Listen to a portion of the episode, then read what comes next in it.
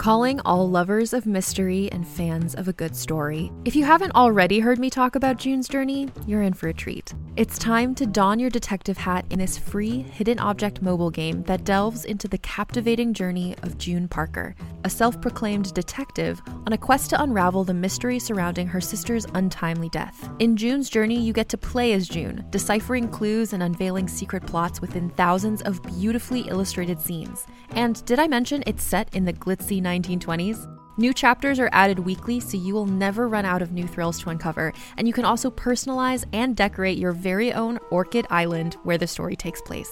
How sharp are your detective skills? Find out when you download June's Journey on your Android or iOS device, or play online via Facebook Games. Your detective journey awaits.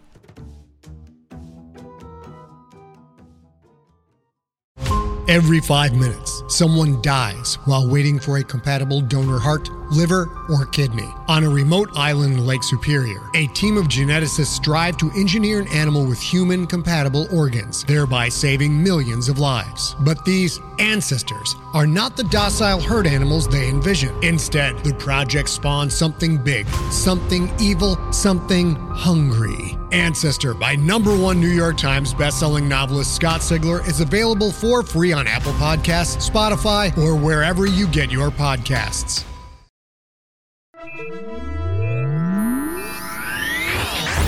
Lightspeed. Hello, and welcome to the Lightspeed Magazine Story Podcast. I'm your host, Jim Freund. Lightspeed Magazine is edited by John Joseph Adams, and our podcast is produced by Skyboat Media. Today's story is The Atonement Path, written by Alex Irvine and narrated by Stefan Rudnicki. This story is copyright 2018. Alex Irvine was born in Ann Arbor, raised mostly in Ypsilanti, Michigan, with stops in Colorado and Texas and Tennessee. Graduate of the Universities of Michigan, Maine, and Denver. Lives in a 160 year old house in Maine where there is not a level floor to be found. Three kids two dogs, one bird, one snake. Devotee of soccer, baseball, and hockey. Also, books, comics, games, and movies. So put together your list and let's buckle up. We're going to Lightspeed. The Atonement Path by Alex Irvine. To think we used to put young criminals in jail. I'm sorry, I don't mean to eavesdrop, or should I say, eaveswatch. What is the comparable term for using one's visual sense in a surreptitious fashion? Dining establishments are a superb venue for such observations. But it is true, no? What good could their example do if they were shut away from public view? Ah, I am being rude. My name is Andrew Blankenship, Esquire, in the interest of completeness. A pleasure to meet you, John. Is my initial impression correct that you are a visitor to our capital city? When one sees close observation of a walker on the atonement path, that is the natural assumption. Citizens rarely scrutinize them so. I fear sometimes we take them for granted, which would be a terrible transgression against the principle of atonement itself. For if they are not noticed, how can their walk be honored? I do not expect you to understand this immediately. After all, you are a traveler in this land, and grew up among traditions we have left behind. You are a scholar? No? Here on business, then? Of course. And after you have transacted your business, you immerse yourself in the culture of a foreign land. The sign of a true traveler and not a tourist. You have chosen an excellent wine, by the way, one of our best. Clearly, you are a man of cultured tastes, as I perceive myself to be. Yes, it is easy to see them as pariahs. Natural, of course, for one unaccustomed to our practice of justice. Their dress, their demeanor, their physical appearance, all are different from the ordinary citizen. This is quite purposeful, and not at all intended to be punitive. If you are interested, as I believe you are, I would be more than happy to represent the practice to you in all its complexities. Excellent. permit me to be your guide.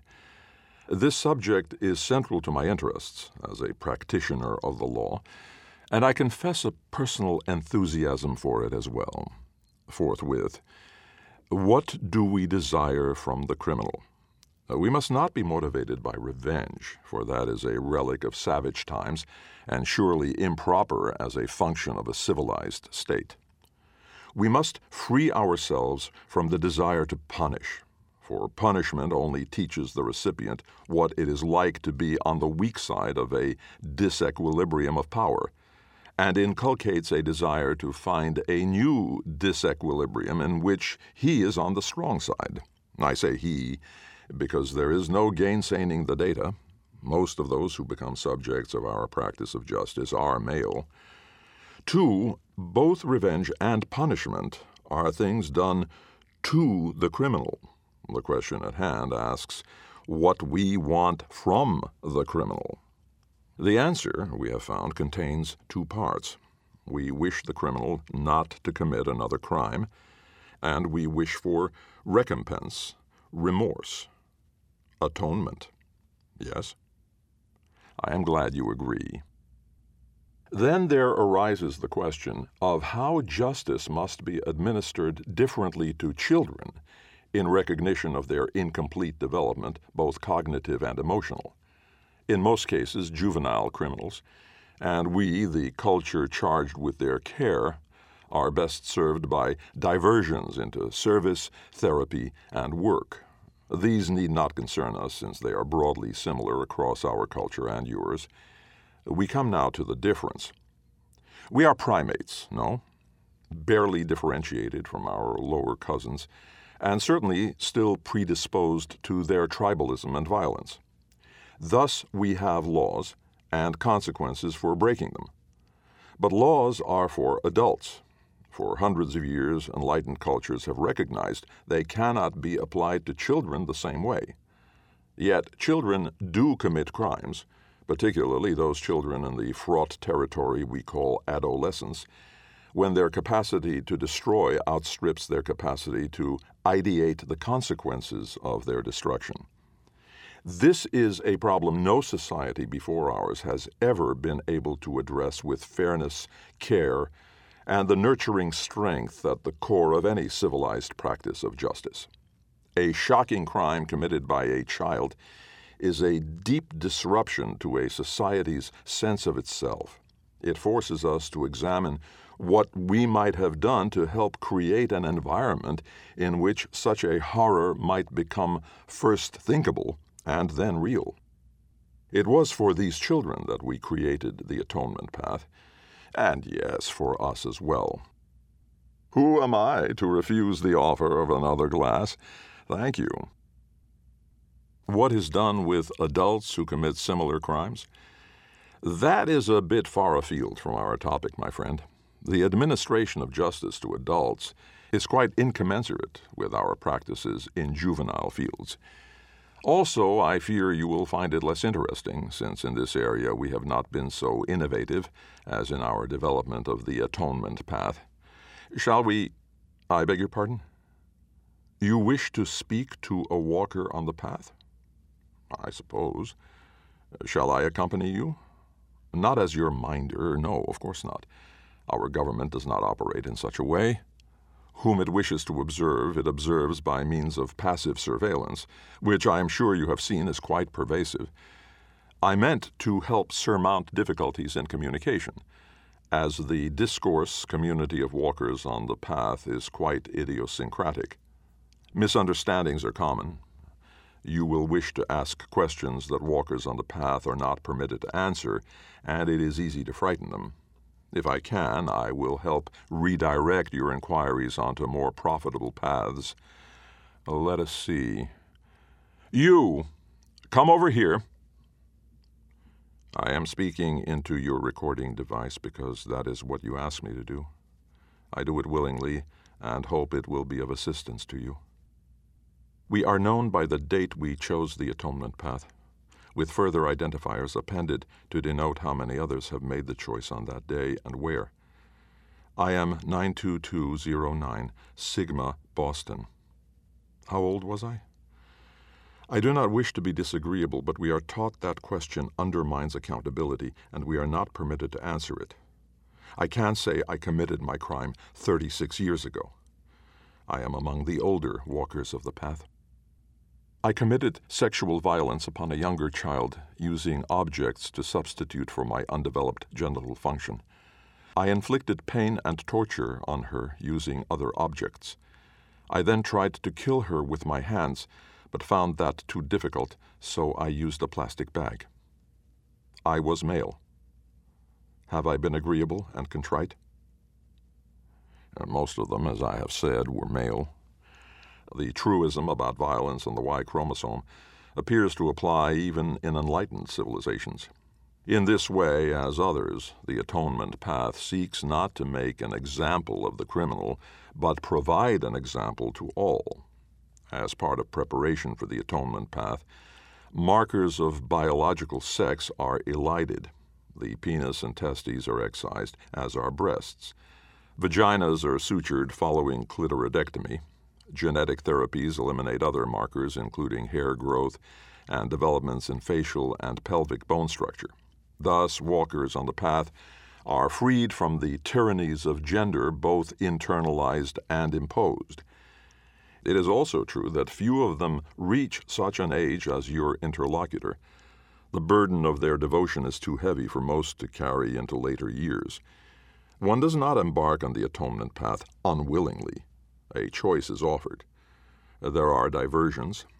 The children find them unpleasant. Once they understand their options, the vast majority select the atonement path. Of the others, I cannot say more. Initially, we provided the choice of the atonement path only for those young offenders convicted of the worst crimes. As a society, we conduct an ongoing conversation regarding which offenses should qualify for the path. Currently, there are more than in the first years of the path's establishment, as we have found it profitable, in the sense of the commonweal, not financially, of course, to broaden the circumstances under which an offender may choose to embark on the path. I will be frank here and admit that there is a danger of broadening those circumstances too much, but oversight of the practice is quite rigorous, and any missteps will doubtless be corrected quickly. Some regrettably zealous voices in our enforcement communities have advocated selection of the path even for vagrancy and theft, but I feel certain these authoritarian fantasies will continue to be treated as the extremist jeremiads they are. As a society, we have achieved a healthy balance, and our committed citizenry will see that this continues. Now then, what is it about the atonement path we find superior to other choices? As I said, it provides an example to all. One can be free of the pressures of socialization, free of imperatives to adhere to fashion or choose a sect. Walkers on the atonement path are freed to serve fellow human beings, to subject their personal desires to the notion of the common good. In that subjection, we see the gravity of the offense and we are reaffirmed in our commitment to our principles. We see ourselves more clearly, understand the virtues of the civilization we have created. Uh, they have much to teach us.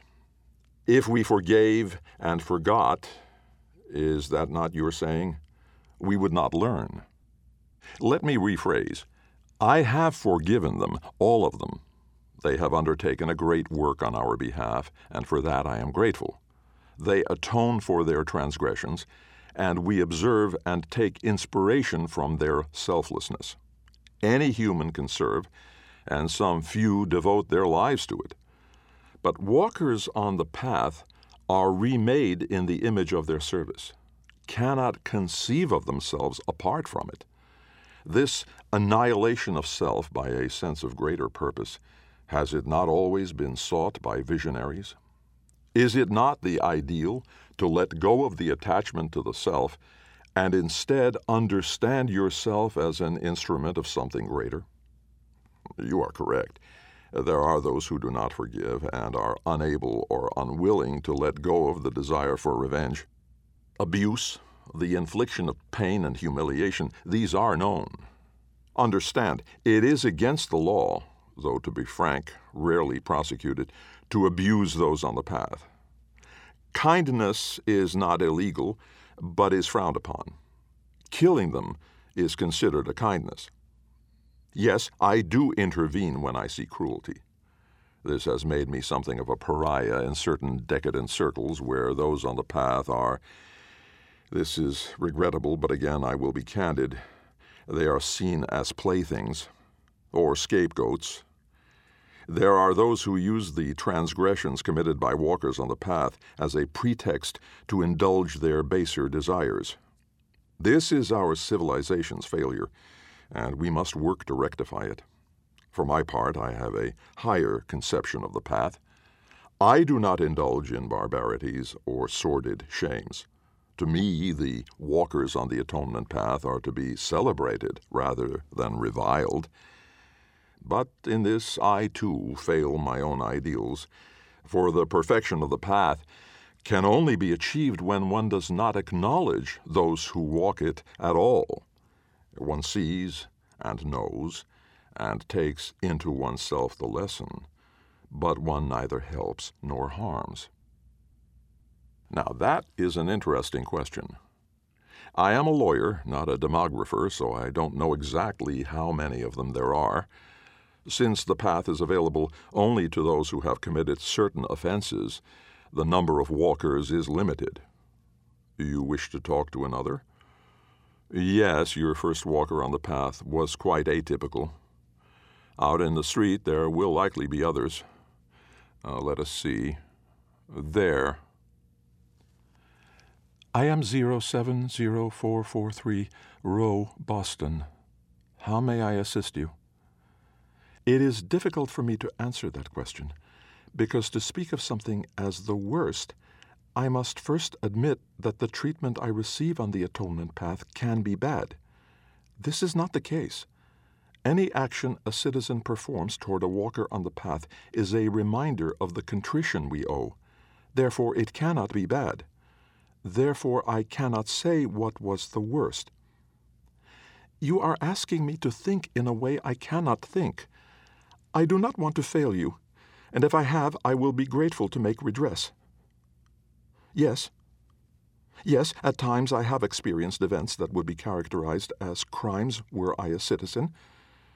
I have not counted them, and probably do not remember all of them, as they would not have seemed like bad things to me.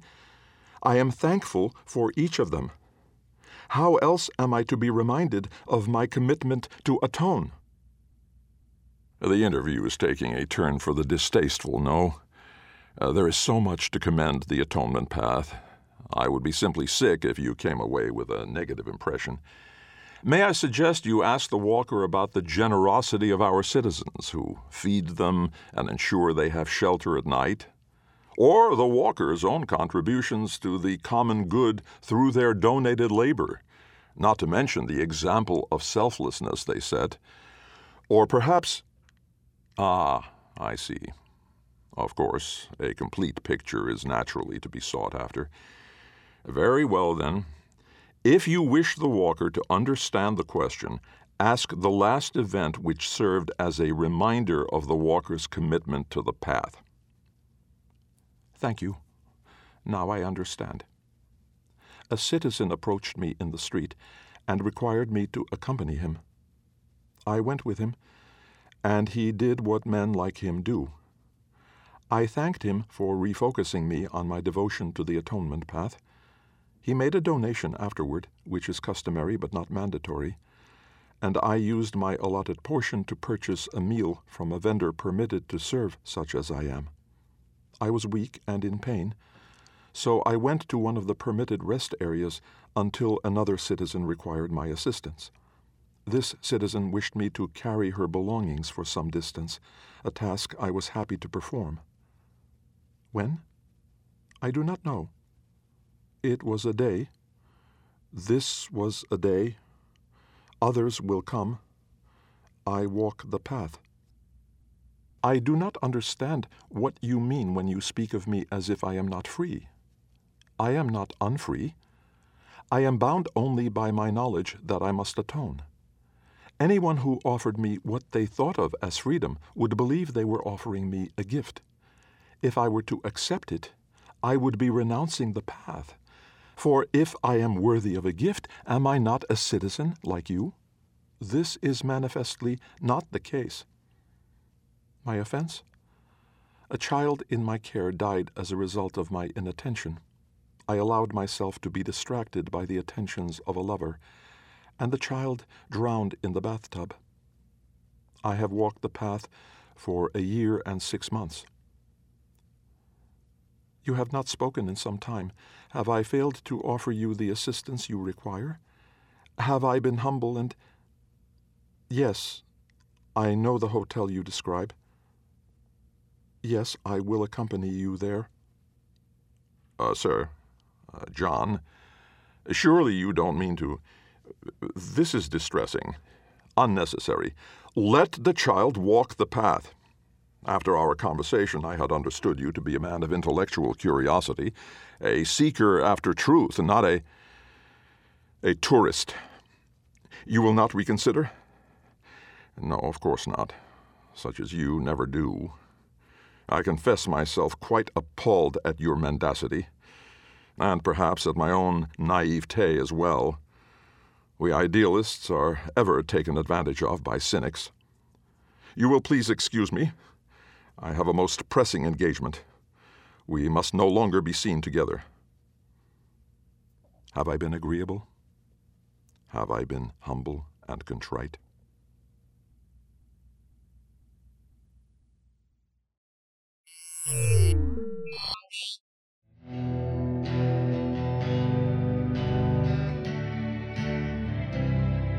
Welcome back. You've been listening to Stefan Rudnicki reading The Atonement Path by Alex Irvine. We hope you enjoyed it. If so, please help spread the word by leaving a review or rating at iTunes or the social media venue of your choice. Our editor is John Joseph Adams, and this podcast is copyright 2018 by Lightspeed Magazine. As a listener to this podcast, you know that we publish it and most of the rest of our content for free online. If you don't already support our Hugo Award winning journal, please consider checking out our many options, including ebook subscriptions and recurring patronage via Patreon and Drip over at lightspeedmagazine.com slash support. Our sponsor this month is Tor Books, who would like you to know that their current feature title is City of Lies by Sam Hawke. Skyboat Media. The most respected independent audio production team on the West Coast produces the stories for this podcast. They are headed by the Audie and Grammy Award winning narrators Stefan Rudnicki and Gabrielle de Cuir. Be sure to check out their website at skyboatmedia.com. Post production was by yours truly. Our music and sound logos were composed and performed by Jack Kincaid. Thanks for listening. That's all for now. See you on the Bitstream. I'm Jim Freund wishing you cheers from all of us at Lightspeed.